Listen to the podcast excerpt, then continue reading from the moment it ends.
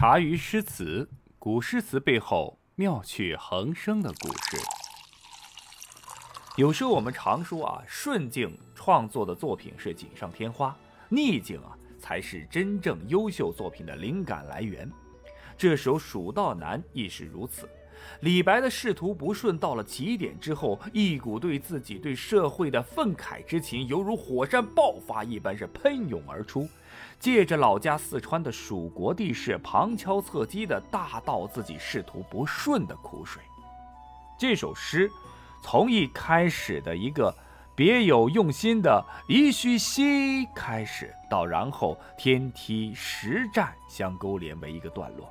一开篇就以极言蜀道之难，以感情强烈的咏叹调出主题，为全诗奠定了雄放的基调。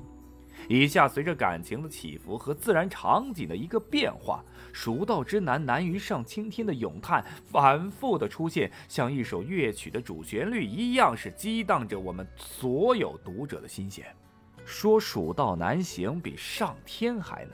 这是因为自古以来，秦蜀之间被高山峻岭阻挡，由秦入蜀，太白峰首当其冲，只有高飞的鸟儿能够从低缺放飞而过。太白峰在秦都咸阳的西南，是关中一带最高的峰。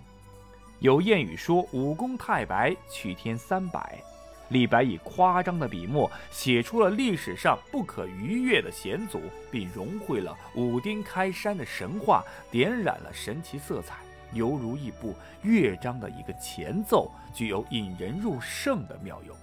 下面即着力地刻画蜀道的高危难行了。从上有六龙回首之高标，到使人听此雕朱颜，为一个段落。这一段即写了山势的高危，山高写得越充分，越可见路之难行。你看那突兀而立的高山，高标接天，挡住了太阳神的运行；山下则是冲波激浪、迂折曲回的河川。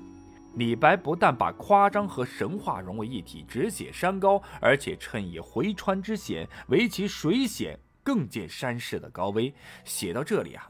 李白还觉得意犹未足啊，于是又借黄鹤和猿猴来反复的反衬啊，山高连千里翱翔的黄鹤也飞不得高度啊，轻疾敏捷的猿猴也愁于攀援不言而喻，人行走那更是难上加难了。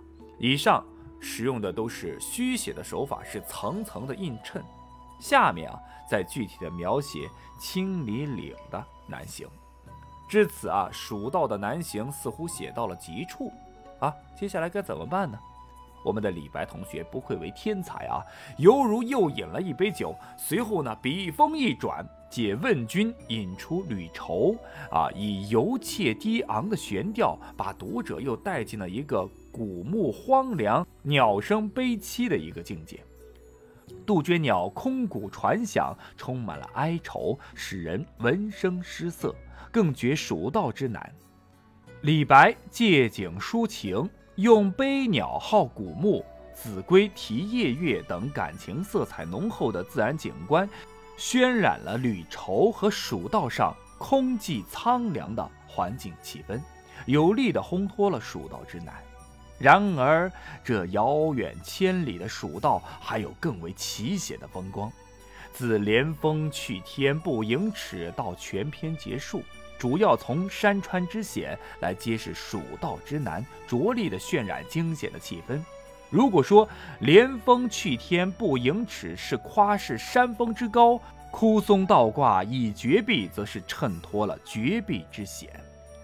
李白先托出山势的高险，然后呢由静而动，写出了水石激荡、山谷轰鸣的惊险场景，好像一串电影镜头。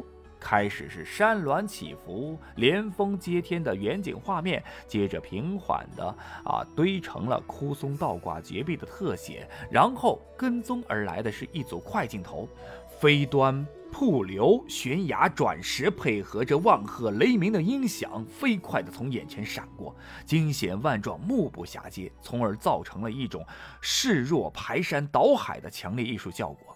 使蜀道之难的描写简直达到了登峰造极的地步。如果说上面山势的高危使人望而生畏，那此处的山川之险更是令人惊心动魄了。风光变幻，险象丛生，在十分惊险的气氛中，最后写到了蜀中要塞剑阁。